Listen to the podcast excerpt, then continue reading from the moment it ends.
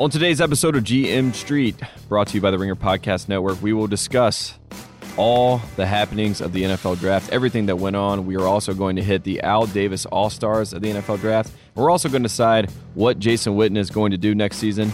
Uh, and as always, we are brought to you by the Ringer Podcast Network, where the Ringer NBA show has you covered for the NBA playoffs.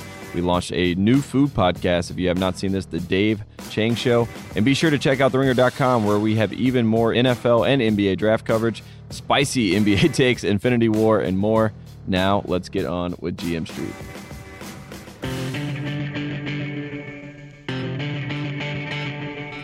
Welcome to GM Street. It is Monday morning. It is almost May, Mike Lombardi, and I'm sitting across from you. It is April 30th. How it is almost May. I'm great. I can't believe it's almost May already. It's almost wow. summertime. Time has flown by. Wow. Absolutely. I can't believe we're on the other side of the draft, and that's the whole point of this podcast today. We're going to review the NFL draft we're going to talk about the Al Davis players, the guys that he would have loved in this NFL draft. And we're going to talk about how the Cleveland Browns have drafted two guys in the top five of the NFL draft. They, for people that have not seen this, they go to the Cleveland Indians game. They're going to let them throw out the first pitch. They do it simultaneously, the two of them. They're not even on the mound, Mike Lombardi. And they both throw pretty bad pitches. Denzel Ward doesn't even get the ball to the plate. No. Baker Mayfield throws it high, which hopefully you know doesn't lead to some some future things where he misses receivers high. Um, I don't know. It was a tough start for the. You would think Browns. they would have warmed up in like in the back, you know, like you got to loosen up a little bit. There's no way you want to come out there and throw one in the dirt. I mean, that's kind of. And I saw all these people saying, you know, that it's baseball is totally different. You still are throwing a ball. Yeah, you know. I mean, look at Roger Staubach. He came on that field the other day and threw that ball. I bet Roger Staubach would have. It's not like he's kicking a soccer ball. I mean, he's throwing a baseball. It's the same thing. I, I don't know. I, I, was I was getting you know hard on ourselves. Did the Indians have, the Indians had a, a game yesterday too? Yes. And the and the Cavs played at the same time. Yes. Oh, downtown Cleveland was buzzing, man. It, when Baker was down there, that town was hopping. I could promise you that. They were a little tight when LeBron went to the locker room and they were down, but Kevin Love saved them. Kevin uh, Love saved. Nice well, you, yeah, there's no way that they were going to lose that game. I mean, there was like like Milwaukee was not going to beat Boston in Game exactly. Seven. There's just no way. Mm-hmm. I mean, Milwaukee didn't have. I mean. Uh, the Milwaukee's a perfect example of a team that plays like strangers. I mean, I, you just wonder, like they're really talented, but they have no, they're no team, you know, and they don't, they isolate, and Boston was going to beat them no matter what. But we got the big one tonight, Tate Frazier. It's the start. Who are you rooting? Like you're the neutral party in this. I mean, I think I'm I'm on both sides. I'm getting pulled on both sides, the Celtics and the Sixers. You know, but I, I, do believe in the young guns. I do believe in the Sixers. I want the upset. I feel bad for Jaylen Brown. Jaylen Brown's probably my favorite player in the playoffs so far on the on the East side of things. Uh, right. Uh, he's been so great. Did but he, he, goes down with the hamstring. Is he's he out. out? Yep, he's out in game one. Yeah, he look. How do you pull a hamstring as a player? As as finely conditioned as you are at this late in the season, like it, to me, this is a like soft tissue injury should never happen. I realized that it, it could happen to anyone because I saw the great athlete that is Jay Cutler pull his hamstring at one time, and then I knew that anyone could pull their hamstring. Yeah, so. the, oh, the Cutler that leads us right into the Miami Dolphins. Oh my gosh. Okay, let's go. Let's talk football. Take let's talk about the draft and let's talk about the Miami Dolphins since you brought him up. Uh, Mike Tannenbaum, the general manager there, says. Uh, he thinks the best years are in front of quarterback David Fales and Brock Osweiler. I read the heist. I read that quote four times. I, I, just had to read it like four times. Like I, I know Tannenbaum is like I know he's trying to sell. I mean, he's PT Barnum here selling mm-hmm. these guys, but look, they're in serious trouble if Tannehill, who's been hurt, last year gets hurt because there's and you put the you put the heist back on the field again. There's no Matt Moore there for safety. there's safety. no Matt Moore. There's no and then David Fales. I mean, like really, come on, seriously, Mike. I mean, the best years might be ahead of them in their career in some other occupation, but not as football players. I Maybe mean, he's getting confused with Fales and Foles. It's a little close there. Maybe I guess I don't know. I mean, to me. I thought Vegas said it perfectly when they posted the uh, the, the the Miami uh, win total at 6 mm-hmm. I think Vegas was not impressed with this draft. I know they got Minkah uh, Fitzpatrick, good player. I know the tight end they got Gesicki in the in the second round. Mm-hmm. I liked him. A lot of people were down on his toughness. I think he's a slot receiver completely, but I thought he has a chance to become a good player. I don't know whether he can take it to the next level in terms of his toughness. But, you know, it's going to be interesting to see how they manage this quarterback. And it isn't going to be with Brock. I mean, let's be real honest. I mean, Brock's gone on the field, it's been bad. And so I, I don't know what Mike's really watching. I don't know. And for people that don't understand this, most people expected the Dolphins in this QB heavy draft to, to take a you know take a third round you know flyer on someone like what the Steelers did with Mason Rudolph. Do something like that. Uh, Tannenbaum decides to stay home. Uh, he gets Smythe. He gets two tight ends, Gesicki and Durham Smythe from Notre Dame. Right. Uh, to get a two tight end set. You know, similar to what we saw with the New England Patriots. Yeah. No, I mean they obviously look tight ends are in vogue. It's it's really, but you know we again we'll talk about this till nauseum. I mean there's certainly they're like you can turn the card in with Gesicki as a tight end, but he's not a tight end. He's an, he's a slot receiver. I mean, mm-hmm. you can label him a tight end, but he's a slot, re- and I like him, but he's just a mismatched slot receiver. So, you know, there's very few wise on the line tight ends in, in the in this draft. So it's going to be interesting to see how that plays out. But I think Miami really uh, they got to figure out something on this quarterback because they can't really convince themselves that Brock Osweiler is the backup quarterback or David Fales is the backup quarterback. I mean, they got to have to do something because Tannehill can't stay healthy. I think they would have done. They would have liked it. The word I was hearing all through the draft was they wanted Baker Mayfield, and they would have moved up to try to get him, but they couldn't. Uh, it's, you know, Mayfield's a fascinating guy, Tate Frazier. There was so much. Dis- I mean, there was like polarizing opposite effects on, on Baker Mayfield. Some teams really liked him. Some teams had him as a some teams had him as a free agent. Some teams had him in the mid round. It's really going to be interesting to see how this all plays out. It's because you can't quantify heart, Mike Lombardi. You know, when I hear that, it makes me sick. I mean, like, really, to me, I like you're drafting heart. I mean, mm-hmm. come on. Mm-hmm. I want to draft talent. Like, yeah. that's the key. I want talent. And, you know, when you take a guy, and you know, when you take a guy who's a little less in areas, like okay, he's not the tallest guy, doesn't have the strongest arm, you know, you, and he gets older, all those things start to become a little bit more problematic. I mean, they don't have long. I mean, Philip Rivers has had a long career because he was a size speed quarterback. Ben Roethlisberger's had a long career because he's a size speed quarterback. Eli's a size speed quarterback. Cam I mean, Newton, Cam speed. Newton, right? Now you could say d- d- Drew Brees. Okay, fine. Drew Brees got hurt with the shoulder in San Diego. Remember now, if we go back and look at Drew Brees' career in San Diego, he actually got beat out by Doug Flutie. Mm-hmm. He was put on the bench by Doug Flutie. Then he had a, a, resurgence in like his third, fourth year, and then he became a free agent. They franchised him. He came back, hurt his shoulder, and then they had to go with Philip Rivers. But there was a time where there was a lot of doubt about Drew Brees as a player early in his career, and it took him some time. I don't see Baker Mayfield as Drew Brees because athletically, they're not the same guy. I mean, Brees, as we talked about, I think he, you know, a- Andy Roddick or whatever the tennis player he beat in, in high school, we're, we're talking about a really good, really good athlete. I don't see that with Baker Mayfield. To me, Baker Mayfield, it's, it's this is a lot of pressure on him. And then the Denzel Ward picked. Uh, the more you analyze it, I know Gregg Williams, who can't wait to get quoted about everything, said that he would have picked the corner over the defensive lineman too. Like, what planet are we living in? That's what makes this draft fascinating. Is the two positions that went early in the top four, running back and corner, are especially a corner that doesn't have size speed, a size he has speed. Don't get me wrong. He has great speed. Those are revol- revolving door positions where you can put new guys in and right. swap them out. Right. Exactly. And I think it's going to be it's interesting. Ward not a great tackler, doesn't have great ball skills, fast. People say, well, Al Davis would have loved it. No, timeout. No, no, timeout. Al Davis liked six foot corners. Mm-hmm. He wanted tall corners. He wanted guys that, and but he wanted fast. He would have loved the speed. Four three two is nice, eh, but he wouldn't have loved the height. Mm-hmm. And you got to have size corners. I mean, because you're going to sit there and you're going to play against the big receivers in the National Football League, and you're going to have to handle those guys. And no matter how fast you are, if you can't out jump them, like, let's just say, for example, you know, he becomes a, an outside corner and he's got to go play against the, the bigger receivers and Mike Evans. You mm-hmm. can't match him up on Mike Evans, no matter how fast he is. So, how do you take a guy in the fourth pick overall that you're going to have to worry about where he matches up to because of his height? I think that's really where I have a problem. Could it be one of those things where they're specializing and saying, "Hey, we need that nickel corner, we need that package, that's we need a, that guy"? That's but a hell of a price to pay for that, right? Mm-hmm. I mean, that's a huge price. And then you look at it and you say, "Well, you know, he fits our scheme and all that," but at some point, he's going to have to go lock on Antonio Brown and win one on one. Is he going to be physical enough to do that? Can he do that at the line of scrimmage? I think that remains to be seen. People say, "Well, Charles Charles Woodson once again size, speed, corner." Okay, Charles Woodson was a size speed corner. That's why he went in the top five. Usually you don't get undersized corners going that high. And I think that's where the problem is. You know what sometimes trumps art? Size and speed. Yeah, no uh, doubt. No and, doubt. And you know what else trumps heart? A, size and speed usually aren't in the locker uh, in the training room. Mm-hmm. One thing when you're see one thing when you're building a thing, you can argue with with Gettleman, and we'll get to him in a second. But one thing about the Giants, their size speed program, those guys typically stay out. Now, Dorsey has always been a size speed guy. This is what makes it remarkable is that he went ahead against his size speed. And he's I'll tell you what, Dorsey, because it's John Dorsey, is really getting a really good pass on this because of the name just if I would have picked this guy, if I would have picked those two guys, they would have ran me out of town. Okay.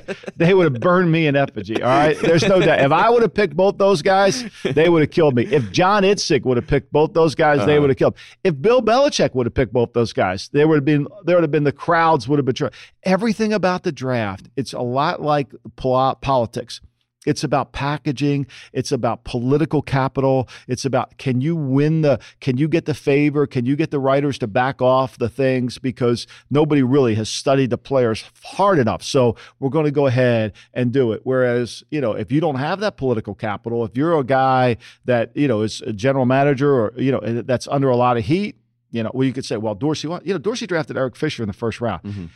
And I think first overall, first overall pick. If he doesn't have Andy Reid there, Eric Fisher's a blown pick. Okay, that he's not a top echelon tackle. He's not the first pick overall. And I think what John's going to learn, what I learned as well, is you're only as good as a personnel guy as your head coach. Like I was really good personnel guy when Belichick was my head coach because I could have a conversation with Bill and say, Bill, this guy fits for us in this way. And Bill would look at him and say, okay, we can develop him or we can't. Now, we, does this not mean we made mistakes? Absolutely. Okay. The problem is when you have a coach that you're not philosophically attached to and you can have those conversations, all of a sudden you have a bunch of other coaches involved and they don't like a guy or they like a guy, and then all of a sudden it goes chaos. And this is going to be the first time in Dorsey's career where he's not going to have symmetry with the coaching staff. Mm. And I think that's what's going to show up here, and I think that's what's going to be a problem. And that was one thing I, I, didn't see brought up a lot was that Dorsey had the number one pick before, and he did make the size and talent pick when he when he took Fisher. You know, he was taking a guy that right. had all the measurables and it looked right, and it was the safe pick for right. him to make it doesn't go well. So now he's in the second position and he's like, I'm not going to make that pick on, on, being safe about talent and what they have naturally. I'm going to go with he talked himself, moxie. He talked heart. himself into Mayfield and he went against it. Look, and, and he, right away he's back with no character guys. I mean, he takes guys that have again. If I take if I had taken Callaway, oh my God, they would have killed. Cal, he'd take a bad character guy. He takes a bad character guy in the in the fourth round. He takes one in the sixth round. He signs the offensive tackle who transferred from Texas to West Georgia as a college free agent character flags coming up all over. You know, now he takes those guys, okay, and he brings them into his locker room. He's basically telling his locker room he doesn't really care about character. This is who I'll accept. You can say you did all the research, okay? And I'll just tell the story. When they drafted Tyreek Hill mm-hmm. in Kansas City, I called somebody that I knew in Kansas City and said, How could you do that? Like, how? And the answer back to me was, Well, we did all the research. No, no, there's no research to do. Mm-hmm. Like, there's no research to do. It was facts. There's no re like it isn't like, okay, the story got changed. This really didn't happen. No, there was no research to do. You just made a decision to do this, right? And you need to own the decision. You need to own it, right? Mm-hmm. And so, but they had Andy Reid there and they had a coach who could manage it. Now and a culture. And a culture. What happened? The culture went to hell. They had to run, they had to run Marcus Peters the hell out of there. Their cult, that locker room last year was a disaster, and they had to fix it. And it was because of taking all these guys with less character, and mm-hmm. it's going to catch up to you. Cleveland has no culture. Mm-hmm. You bring these guys in with no culture, I just think he's asking for trouble. I, you know, to me, look, it, it's your first draft. You want all the best players, but somehow those players have to be coached and developed. I just think it's going to be a real problem. And you got to think about that Chiefs locker room as someone like Eric Berry is in that locker room, someone that has so much character and is able to build a team. But they lose him the first but, game. But they lose him the first game and everything changes. So if your if your argument back is well, they got Baker Mayfield who's going to help with the culture of the locker room. Baker can't be, you know, you can't have it all in one guy's back when you're going to worry about culture. Right. And, and then how do you say to Josh Gordon, you're not, you know, you just drafted a guy with mm-hmm. the similar problems that Josh Gordon might have had coming out of college. And then when you take guys that have some form of arrest record, forget about testing positive at the combine that that look, we all understand we live in a state where marijuana is legal, mm-hmm. so we're not judging that, okay? But there is some other issues in terms of felonies and things like that where guys have charges brought against them, and you bring them into your locker room and you say, well, wait a minute, you know, now all of a sudden something's missing in the locker room. Who's doing it? You you got to be really careful about that, and I, and I think it's a concern, and I think Cleveland has tried to cut on the edge of of the character. And I think as your first time as a general manager of a new team with a coach that you inherited, I think you're on really, really thin ice. Mm-hmm. And let's talk about uh, one of those teams that does a really good job, uh, Mike Tomlin, of being able to take some characters and be able to cultivate a culture right. every single year. Uh, the Pittsburgh Steelers, there was an interesting thing here that came out about Mason Rudolph from Kevin Colbert. He says he was with the group of top quarterbacks in their mind. That was a really good position in this draft, very unique draft. Usually doesn't come through with that nice of a group. And you look at Mason Rudolph, there's been a lot of people that think that he may end up being the best quarterback in this draft. The Steelers wait, they sit on it, they get to the third round, and then they take Mason Rudolph after taking his number one wide receiver this past year out of Oklahoma State, James Who Washington. I love. I think that's going to be a great pick. I think that, you know, they trade Martavis Bryant. Mm-hmm. to Oakland. They replace him with James Washington. I think James Washington's going to be a star. If there's one thing made me feel really good about the draft is whenever the Steelers take wide receivers, I always would, whether I like the receiver or didn't like the receiver, I had to go back and double check because they really evaluate receivers really well. And I think mm-hmm. you can learn from what they do. I don't, you know, I don't know what the formula is for what they do, but they do it. I liked Washington. I think he's going to be really good. The concern I have about Rudolph is is he going to be tough enough to stay in there? Can he play fast enough when the game speeds up? Because in that Southeast Conference or the Southwest Conference, the Big 12 as we call it today, he's going to have to play different with Pittsburgh. But understanding that, look, I think what Kevin's trying to do is he had a chance to t- take a guy, maybe gives him a chance a year to develop and see what he has and, and go from there. I don't think it's a bad pick at all. I'm not a Rudolph fan. I wouldn't have picked him, but I can understand the logic behind it, and I could be wrong. So go with it. And I think you're right. I think Pittsburgh did a nice job. They filled some of the needs. They didn't get a linebacker that they really needed mm-hmm. in terms of the front seven, but look, but they can handle guys in that room and they'll coach the hell out of them because their culture is to do that. And you talk about uh, uh, they've had a Big 12 quarterback sitting behind Big ben, Big Ben before Landry Jones, so they've sort of they've sort of done this rodeo before. Yeah, I, I mean that's the other thing is you know Landry Jones could he could he have any more records at Oklahoma? I mean you know so you're always worried about that, and I just think it's going to be interesting to see how it all plays out. Uh, I want to hit some other teams, uh, some big storylines as we go through the rest of this draft. Uh, the Jacksonville Jaguars is the team that, yeah. is, that has come up a lot for what they've done in this draft, and obviously what they did last season. They're a hot team. A lot of people right. are in on the Jaguars. Yeah, you know, and, and I wasn't a fan of Bryan, the defensive tackle that they picked. I thought he was a one step explosive guy that got bounced around, and I thought he played really light inside. I didn't think he played with with a lot of power, and I think he's a nickel tackle. And I just didn't see it. Now, maybe with the with the blend of players that they have there, he can excel. He can excel. I thought, and I had was told this earlier, and I thought that they would pick Lamar Jackson if he made it to him, which I didn't think would happen, and that was the case, and they didn't. Which I think, again, they passed on Watson last year. They're going to pass on Lamar Jackson. Even if they took Lamar, to me, and played them behind Bortles and then just had a little package for him. Did you see how effective they were when they spread the field out mm-hmm. against New England in the first half? and How well they looked doing that? I mean, to me, that would have made me want to take Lamar. They didn't. And then I didn't like the Chark kid. And I mean, everybody talks about how fast he is, but for me, it, it, he's fast. But if you stood in front of him, he's he's not fast. Like he's the fastest, slowest guy in the draft.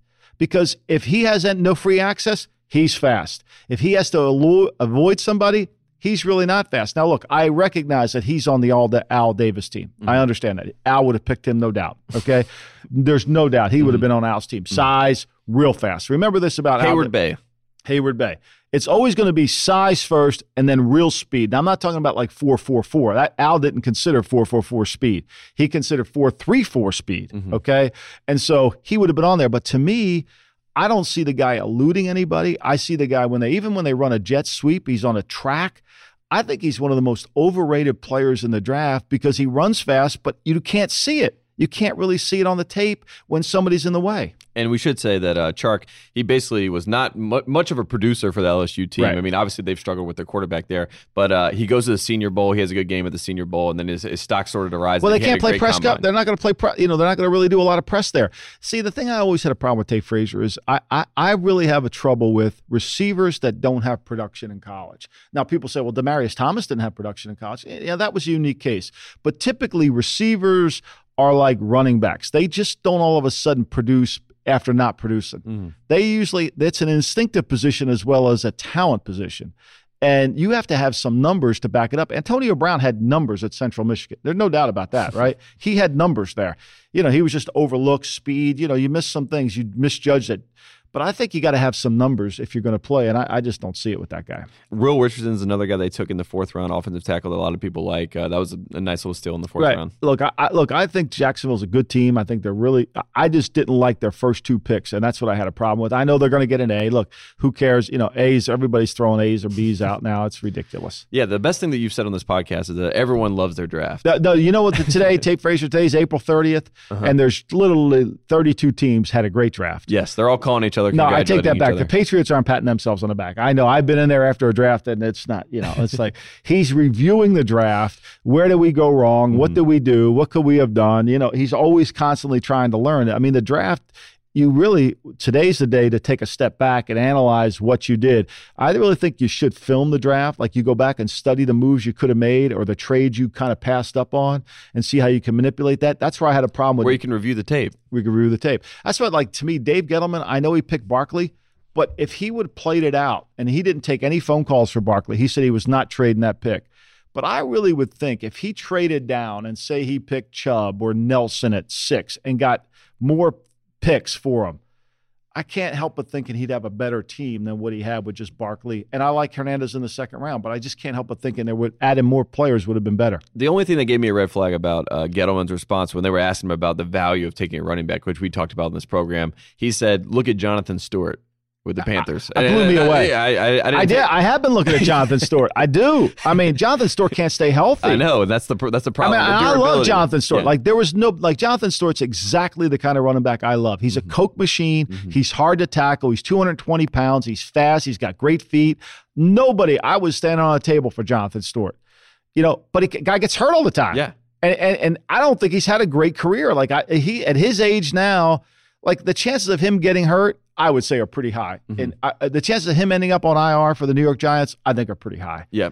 So I, I don't really get into that. And the other thing is for, for me is Richard Thaler, the the Nobel Prize winner uh, economist, talked about value of the of the the first picks in the draft, the top of the round, and he just basically said how teams overvalue those picks, which is so true. We do. We overvalue them because we we don't realize there's more than just one good player. Mm-hmm. And I think if I look back over my career, the mistakes you make is when you fall in love with a player. And what I think Bill Belichick has done a really good job of is he doesn't love any player. He likes clusters of players. And the same thing with Ozzie Newsome did. He just likes clusters of players. They don't love one player because then it allows them to maneuver the draft and benefit themselves from the draft because most of these picks, let's face it, once we got past the third round, most of these picks aren't going to help this year's team. They're for the 19 team, right? And so to me, if you don't fall in love, you'll move around and you'll add more players to your team at value. And I think that's where Dave, you know, Dave's old school. I'm going to pick. I'm going to pick. I think that could have been a better da- draft for them. Yeah, and sometimes I think it could have been a better draft for Cleveland. How about if Cleveland would have done this, Tate Frazier? It's called being blinded by your bias. Right. How about if Cleveland would have picked, say, they would have picked Roquan Smith at one, mm-hmm. and they would have picked Bradley Chubb at four, and then they would have traded back in the first round and end up with Lamar Jackson. Now that to me is like now we're going somewhere, right? And maybe at the top of the second or whatever else a pick they had, get another corner because if you have Chubb and if you have Chubb and Garrett coming off the edge, you really don't need that. I mean, the, the and Eagle, Roquan Roman behind him. The Eagles proved that corners don't matter. They did. You could say, well, they have no. The Eagles don't have great corners. The Eagles have a great defensive line, and they rush the passer. That's how they win. They turn the ball over and they rush the passer. The Giants threw for 500 pass, gained 500 yards on them. The, the Patriots gained 500 yards. They had more teams gaining over 450. However, they turned the ball over and they strip sacks, sack the quarterback. That's how you win in the NFL. You win with the front. Jacksonville's doing the same thing. Yeah, it's a it's, a, it's like a shot clock almost. Right. You know they're going to get to the quarterback exactly every single time. Let's talk about the uh, Seattle Seahawks, another team that had a very interesting draft. There were some people that were I would say shocked, and that'd probably be an understatement when they took Rashaad Penny in the first round yeah. Uh, to get a running back. Uh, they had the Shaquem Griffin pick, which everyone was very excited about. He joins his twin brother up in That's Seattle. That's great. I that thought was it was a, great story. story. It was awesome. And, you know, the kid's a good player. He's the best 10 time in the draft. I mean, this isn't a guy that you're just doing a favor for him to take him with his brother. Now, I know he doesn't have the one arm, and I think that Seattle and Pete's really smart on how he utilizes the players, but the speed that he'll bring to the team and and, and rally to the football and cover, you know, I know that arm's going to be affected, but he's played with it. I mean, it isn't like he he played at a high level. I mean, Central Florida, as we know, is one of the best schools in the country for football, you know, in terms of the talent that they have on that team. So mm-hmm. I, I, think it's beyond a great story, but I also think Seattle didn't didn't hurt themselves by making this pick. And you talk about the value of the pick to get at someone that runs a four three two and has this natural athleticism, and also has a relationship with his brother on the team that is so close. Right. It seems nothing, but you know, it's, it's smart for culture. I, I, think it is, and you know, they need to really reevaluate their culture out there. I mean, this is a team that I mean, Pete's. You can almost sense from their draft a little bit that there's a little bit of anxiety out there. Mm-hmm. That they're at that point where they've lived off that one draft, that Richard Sherman draft, and all that. And I think that the players the rah rah, the all positive. You know, that we heard Michael Bennett's comments. We listened to some of the other players' comments as they left there. Started to get grumbly. It started to get grumbly, and I think they need to re-change the locker room because remember what Pete had an advantage, and this is where I think Nick Saban's better in college than pro. Is they need graduation. Mm. Like Pete needs graduation because sometimes that rah rah stuff can wear itself out and you need graduation from it so that players move on. And I think that's what what he, what he needs in Seattle. He kind of needs to reinvent the team. I don't know if this was a draft that reinvented himself. They didn't have enough weapons to do it. Mm-hmm. I think Schneider had a hard time. He's trying to manage the coach, and they picked Penny. Now I thought it was fascinating that Schneider said they had offers for for Penny after they made the pick.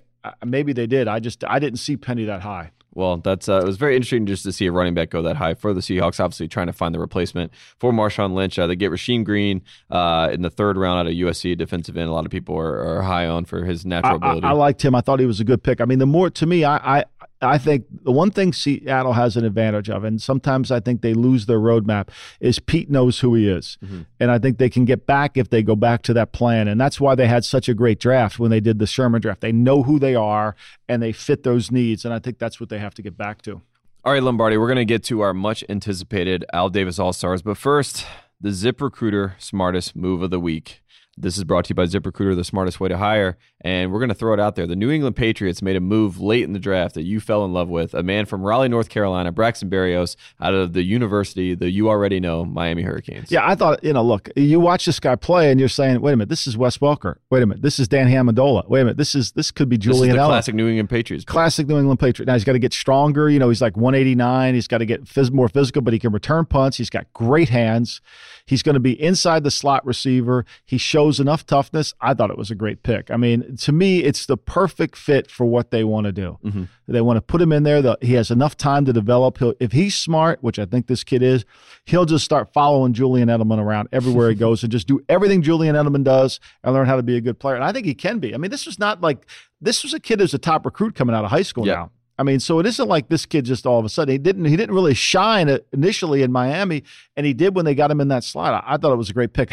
I think it's going to be funny. I think the Dolphins picked like right before him. Mm-hmm. It's got that pick the Dolphins picked before this kid better be really good because they're going to get they're going to get compared to this guy the whole time. Well, now they have Amendola at the end of his career, so I think they're going to be all right. Yeah. Right. Uh, we should say you talk about production with receiver receivers. He led the Hurricanes in receptions, fifty five receiving yards, six seventy nine, and touchdowns nine last season. Yeah. So. See, that to me is what yeah, I know you can't grade production, but you got to have talent that has you can't be talented as an athlete with no production at receiver. I just don't think that works. I don't see when it ever has. Mm-hmm. And that was the smartest move of the week, and it was brought to you by ZipRecruiter. 80% of employers who post on ZipRecruiter find a quality candidate through the site in just one day. Try it free today at ZipRecruiter.com slash Ringer NFL. That's ZipRecruiter.com slash Ringer NFL. ZipRecruiter, the smartest way to hire.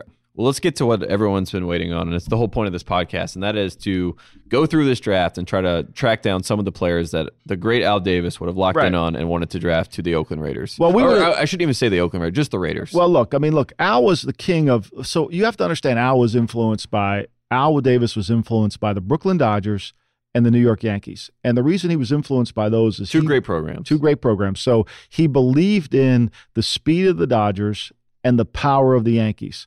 And so he wanted a size speed team. I mean, he was truly the king of size speed. He would have liked, would he have liked Jackson from LSU, the corner, because he's fast? Oh, Donte there's no Jackson, doubt. Yep. There's no doubt. But he would have, like, he wanted big corners. He did not want to be down on the goal line. He's 5'11, so he's right under the echelon. Right. It's all about the size and the speed. You know, now, I mean, Carlos Francis was short. He took him, but he was really fast. So as the, as the value of the draft goes, you know, you, you lose size speed guys. But I mean, Chark would have been a, a clearly a number one guy. If mm-hmm. Lamar Jackson would have run, Lamar Jackson would have been a guy.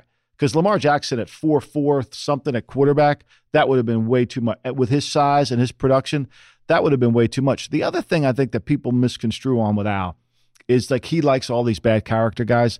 That really wasn't what Al was was about. Al was always concerned about character what didn't bother him was he didn't want to hear that the player wasn't smart. He didn't want to hear that because he felt like the coaches were teachers and they should teach him how to learn how to play. And he didn't want to hear that the, the guy wouldn't be able to play. The guy wasn't motivated to play if he saw him play. So like there's a little bit of a fine line here. Like it, well, he wasn't going to take bad character guys, but he would take guys that had some learning issues or perhaps were kind of not always highly motivated. So when you look at it, like I think Malik Jefferson would have been a guy he takes mm-hmm. easy.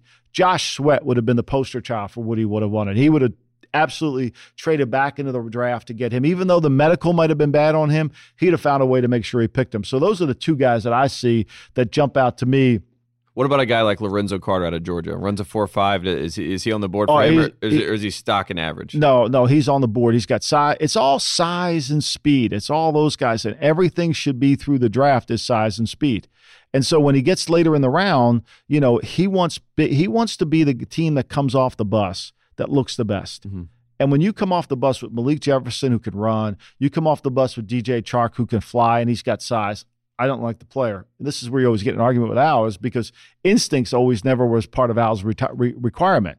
So you would take guys that didn't have great instincts and try to make them into players. And so like like Sweat's a really good player, but he's got this injury history. He didn't lack instincts. He would have gone early in the draft. I think the Eagles got a hell of a player with him. And Jefferson has there's the thing with Jefferson was well, he had some trouble calling the defense, getting everything set, whether it was all the ability to learn, the new coaching staff. I think the reality with him is he was too productive and he did have instincts. One guy I want to throw out there that's really interesting. He ends up going to the Steelers late in the draft, but Jaylen Samuels out of NC State. He's like this hybrid position, but he Right. runs like a, a 4 4 5, something like that. He plays tight end. He's probably going to be in the slot for a lot of teams. Could be playing running back, fullback, whatever it is. Is that a guy that Al Davis? would Oh, there's no doubt. And that they they ran reverses with him. Oh, I they, mean, they, just got him the ball. they put the game away Mm-hmm. against Florida State when he ran the ball late. I mean, they, they did some things with him. I thought he was great. I, yeah, those are the kind of guys that are Instincts. perfect. Right. And then, like, he would have wanted to make that guy into, especially if his speed will make him a tight end, Mm-hmm. or the big receiver that can't really run will make him a tight end. He was great. I mean, that's remember Todd Christensen was a running back. They made him a tight end because he could run. So those big guys like Jacek, I don't know if I'm saying his name right. Is it Gesicki. Gesicki. Okay. I mean, you know, he can run, but he didn't have rare speed, but he didn't have Vernon Davis time. But I think he certainly would have been a guy that he would have been appealing to because of the size. I do have one question about one guy that we had rated as the top pick, and that's Bradley Chubb. I mean, he he's not doing anything that's wowing you running a four five or whatever at the defensive end position, but he does check all the other boxes Right. as far as you know speed, athleticism, whatever it is. Bradley Chubb is a, is a is an interesting player because Bradley Chubb doesn't wow you with flash plays. He wows you with consistent plays. He's just a consistent player, and Mm-hmm. It he's never a good stops. player, and never stops, and it keeps going. And we know this about defensive linemen: the more your motor runs, the better player you'll become. And so I think that you know, even though he didn't wow anybody with flash plays, and I think that's why he kind of like, oh, he doesn't have flat. But when you when the when the day's over with, he's got a lot of production. I just want to look at that Raiders draft a little bit and just see if they drafted anyone that probably would have come off the board if Al was calling the shots. I mean, the only people that really step out to me or jump out to me, what I would say was Brandon Parker, six eight out of North Carolina Right. A&T. That's a guy that had taken the third round. You see, What was his forty time though? I think it's let's see here. See, Al believed that offensive linemen had to run too. Al was not taking an offense like he would have not taken Orlando Brown at five five six. Like that would have been the guy would have been off the board. There's no way he believed all the offensive linemen. Like Kolton Miller, he ran well, so he would have taken him. Like, Five four forty. yeah, see that that he Not would have. happen. It wasn't going to happen. He's not going to. His feet are too slow. The feet are too slow. They, they can't move. And, ah, no, we can't take that guy. And what, what he was really good at, what I what, what what he was really good at was being able to watch a defensive lineman, and that's why foot speed is so important for defensive linemen in this sense. Is when it's run, okay, a defensive lineman that's like slower, like Taylor Stallworth from South Carolina, who didn't get drafted. Okay, he's a mm-hmm. really good power player, but he can't really run. So, what the problem is when it goes from run to pass, so it's play action. You have to have really good feet to convert into a pass rush, and when you have slow feet like run five two.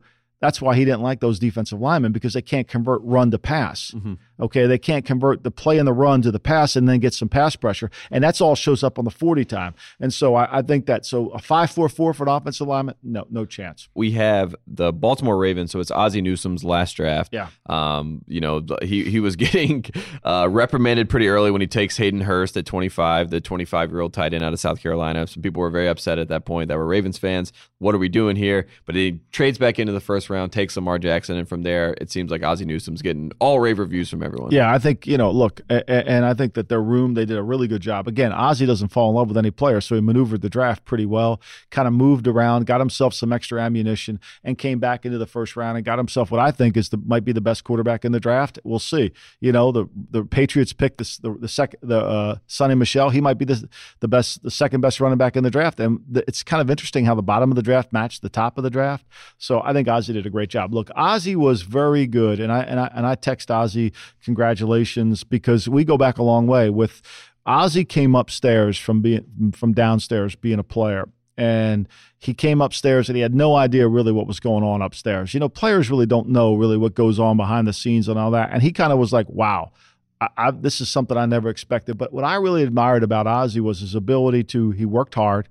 He wanted to learn the profession. He didn't want to just somebody give him the G. He wanted to learn it, and he scouted and he watched it. He wrote reports. I mean, when we were together in Cleveland, he wrote the reports he would write all the off the receivers and the tight ends. So we would have a meeting. Uh, we're getting ready to play a game on on Sunday. So Monday's scouting report meeting, Ozzie would write all the offense, the, the tight ends and the receivers. He would write them up, and then you know I would write up the the offensive defense. You know we would all write them up together, and then we would go in and present them to the coaching staff. So he learned how to write reports. Whereas you know I was talking to a guy driving over here this morning. Guy you know is a vice president of player personnel. They can't find his reports in the system. Like like if you don't write a report, how can you be a personnel guy? Mm-hmm because what you're trying to do then is you're just trying to make sure you're right all the time. Like to me, you should go through and find out where you made the mistakes from writing the report and then learn how to write reports better. And that's why I think Ozzie did a great job. And then he did he also understands that the difference between player A and player B is so small that I might as well trade back and get more picks and hopefully hit more. He really believes the Richard Thaler movement of more picks is going to be beneficial. And if you look at their picks that they made in this draft, I mean, one that really tugged some heartstrings and a guy that kind of fell from being potentially a top five pick. You talk about mock drafts from last season. Orlando Brown, um, obviously Orlando Brown Senior, we all know uh, from Oklahoma. They draft him in the yeah, third round. That's a great. You know, look, his dad. We beat Worldwide Wrestling for his dad. Mm-hmm. We paid him a hundred hundred dollar bonus. Got him to come in there. Uh, and it's great. He's going to go play right tackle for the Ravens, and you know maybe they can get his foot speed going. He's a little bit of a leaner, but he's a big, powerful man. Even though he didn't bench press very much, he's got a lot of hip thrust, and I, am happy for the kid to go back and play where his dad did. His dad started in Cleveland. I still have his dad jersey, so I, I mean I'm happy for that, and it's a good pick. Look, the Ravens I think have a chance to turn this thing around. I'll say this: is when they get to practice and those players see Lamar Jackson's speed and his arm, watch out they're going to be pretty happy with that. Uh, another guy they got from Oklahoma right after Orlando Brown, Mark Andrews, a Mackey Award winner. They were determined. End. They were determined to fix the tight end position. Mm-hmm. Now, I mean, so again, now they have two. They have Hurst and they have and I think Hurst can do a little bit more on the line of scrimmage than Andrews. I mean, Andrews really is. Again, they have more slot receivers. I, I think they were determined to fix this, and, and I think this is what's going to help them, and maybe that'll help Flacco because when Owen Daniel was going good for them, that's when Flacco had his best season. Absolutely. And now uh, let's talk about this whole Jason Witten situation uh, that we have going on here. So Jason Witten, the tight end, the Hall of Fame, first ballot, most likely tight end out of the Dallas Cowboys. Uh, he decides and talks to Jerry Jones and decides that he wants to go into the Monday Night Football booth. Everyone's very excited for him. You know, first we got Tony to go, now we get Jason Witten, but now uh, he's apparently mulling uh, non ESPN offers and, and, looking around to see what, what what's out there for him. So J- this whole Jason Witten saga is, is basically the biggest storyline coming out of Dallas and has nothing to do with football. Well, I think when you when you're not sure you want to play, when you're thinking about something else, then you should not play. Mm-hmm. I mean, it, it really requires your full commitment. And I, I have nothing but great respect for Jason. Learn from Jay Cutler last exactly. year. Exactly. I mean, to me, here's the situation you're in.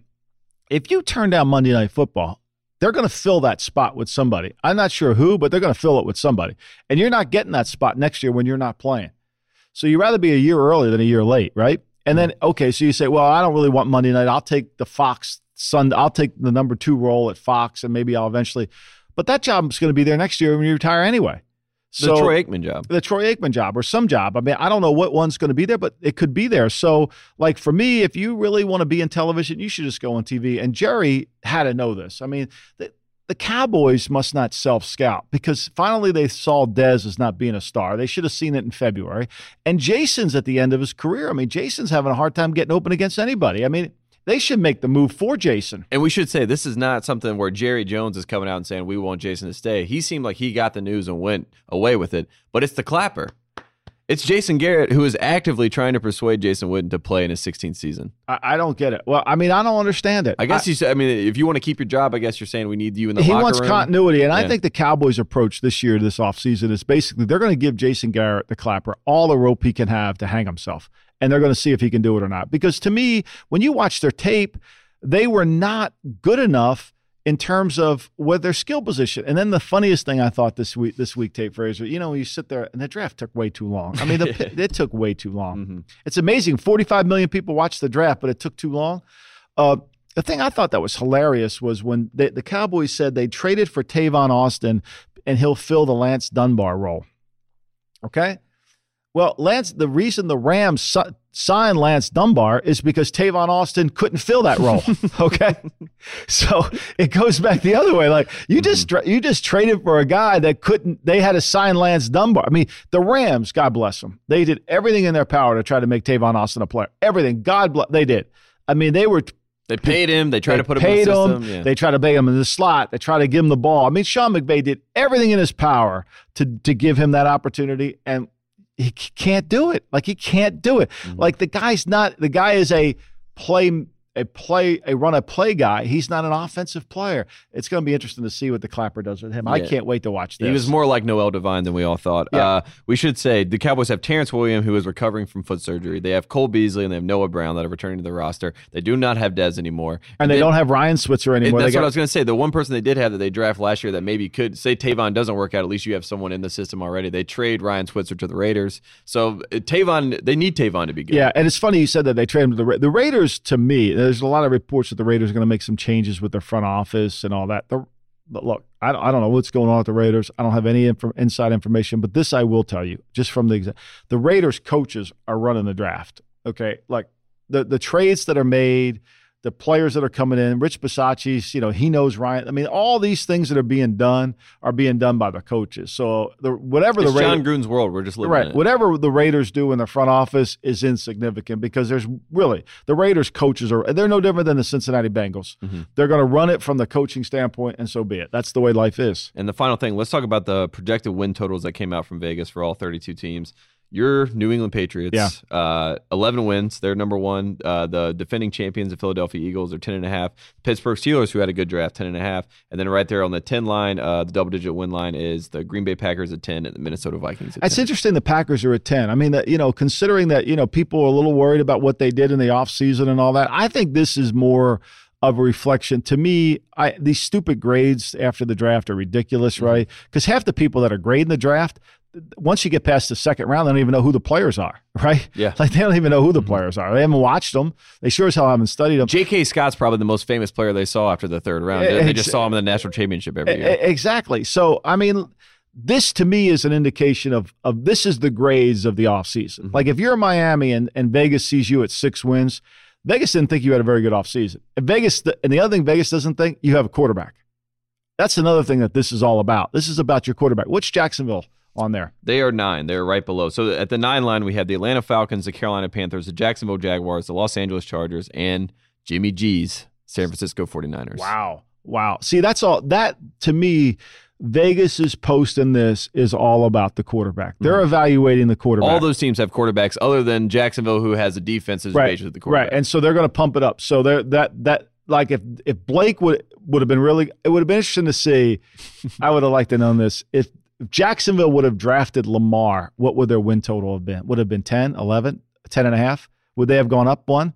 I mean, that's the fascinating thing. Like I keep saying to you, like people want to talk about the Browns draft. Well, the Browns draft are they have a one and a four. Package those two players and try to trade for them and see if you can get a player for them. Like eh, eh, did they meet the value? No, I don't think they did. I don't think they. I don't. You, you can pull all the. punch- I don't think they did. The reality here, what's Cleveland's win total? Well, the Cleveland Browns, as you know, they're used to. They're at the bottom of the list. They have five and a half win total as a projection. They're also tied with the Arizona Cardinals, Josh Rosen's new team, with five and a half wins. Well, I, I, you know, it's funny. Again, once again, it's all about the quarterback, right? Mhm. So Vegas doesn't buy Tyrod Taylor. Vegas doesn't buy, buy Sam Bradford. Bradford. Vegas don't buy Mike Glennon, and they don't know what to make of Josh Rosen. So you know, or Baker Mayfield. or Baker Mayfield. So you know, to me, this is it. What else? We what? Give me some other ones. Uh, here. so right before uh, What's Chicago? Chicago is right in the midst of uh, being relevant there. They're six and a half, and they are right beside the Buffalo Bills, who are also six and a half, which I thought was pretty interesting. The Indianapolis Colts are six and a half, and the Big G New York Giants are six and a half. Wow. The So that- Giants at six and a half. With with as much as we heard about how, How great, great Eli Eli Manning, yes, but they're basically saying they don't have a quarterback. they're saying they don't have a quarterback. Like to me, this is what this list is about. Mm-hmm. The, this win total is about what they think of your quarter, what Vegas thinks of your quarterback, because the quarterback determines the line. Let's be honest. People like we have these schedule shows, right? Tate Frazier. Mm-hmm. Oh, we got to have a schedule show. We're going to announce the schedule, and everybody break the schedule down, right? Oh, we're going to break the schedule down.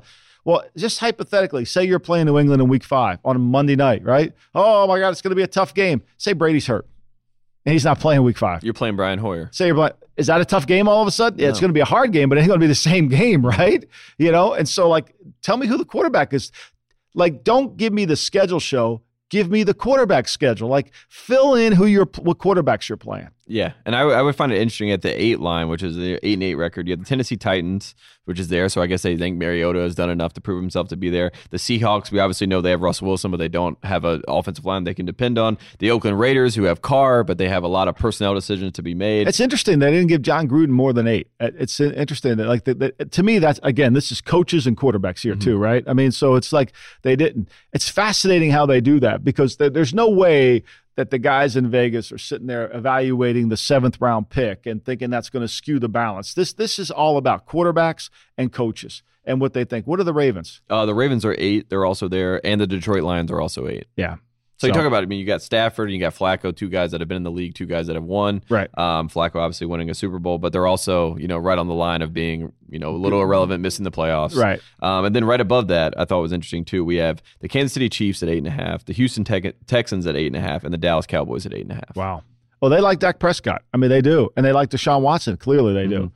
You know, and so and Pat Mahomes, which I th- that's what I find interesting too. Yeah. to have Dak and Deshaun, which I think most people agree right. on, or, and then to have Pat Mahomes, and then and Mahomes, who didn't post an eight and a half. Because look, let's face it, Kansas City last year on defense was terrible. Mm-hmm. So it isn't like Vegas can say, well, they got this like Jacksonville, they got this great defense, so we're going to ride with them. And when the offense faltered, Kansas City fell apart. Was Kansas City fell apart. I mean, they, if you, they couldn't outscore you, you know, that defense couldn't. You know, we know their problems they had on defense. So that, I think that's fascinating. They like Pat Mahomes.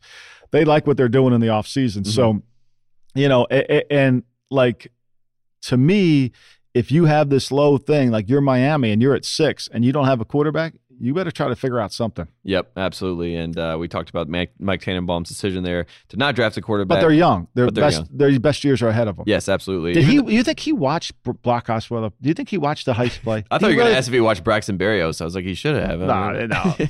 he, he, he's the king of drafting receivers. You know, uh-huh. he loves to draft receivers more than anybody in the human on the world does. Yeah. So, you know, I mean, but we remember Stephen Hill. I, I mean, yeah. God. out of the triple option. Yeah, I mean the best thing the Patriots have right there. don't foul them out. Just don't foul them out. Just don't foul them out. It's the best thing the Patriots have going. Oh, uh, that's good. Uh, anything else? This is our, our final draft recap. We're gonna go. Uh, we'll be back next week just talk about some you know some no, random keep going through. No, I, th- I, think this is you know look the draft is about people have to put the draft in two perspectives here the the draft, the first couple picks are always for this year's team, and hopefully you can integrate them in there and they can stay healthy.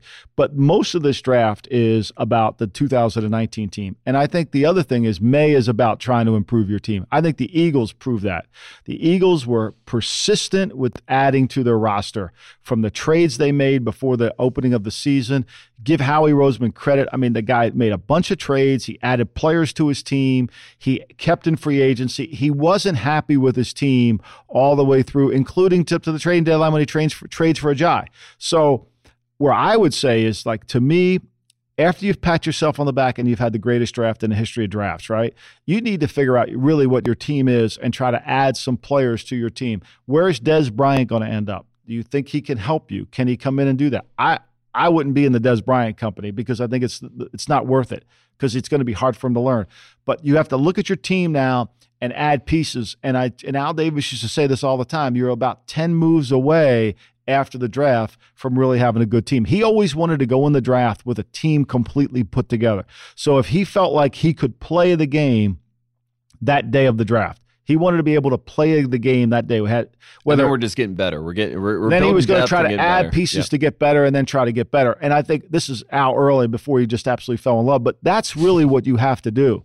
Is the Patriots could have gone into the game and played a game on draft day you know, maybe Garcia wouldn't have been great at left tackle. Maybe Dario Waddell wasn't going to be, but they could have played a game on draft day. Now they add pieces to it, and now they got to add more pieces to those pieces, and that's how you keep going. And I think the teams that are never satisfied with the draft after they're done are always going to have the better drafts. After you choose wisely, you have to move wisely. You do. You really do. You can't fall in love just because you picked them. You got to be honest with yourself. And you know, all the talk's going to be Cleveland's happy with all their picks. I mean, everybody's going to be there. Everyone's happy. You know, it's like Monday. Chubb, for example. We didn't talk about this. I love Chubb. Mm-hmm. Okay, mm-hmm. I do. I like Nick Chubb. Nick Chubb, yeah. I do. I love Nick Chubb. I think he's a really good player.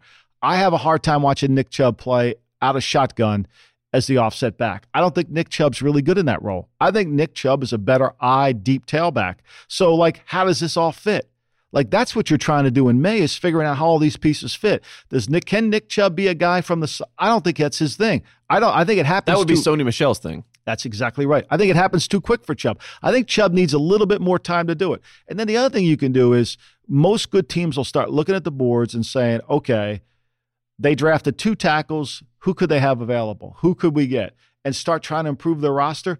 I think that's the good teams that make the moves. Well, we'll see what happens, and we'll keep up with all the moves and the many moves that happened this offseason here on GM Street. This has been GM Street, part of the Ringer Podcast Network. I am Tate Frazier. Thank you, Mike Lombardi. We'll see you next week, Tate.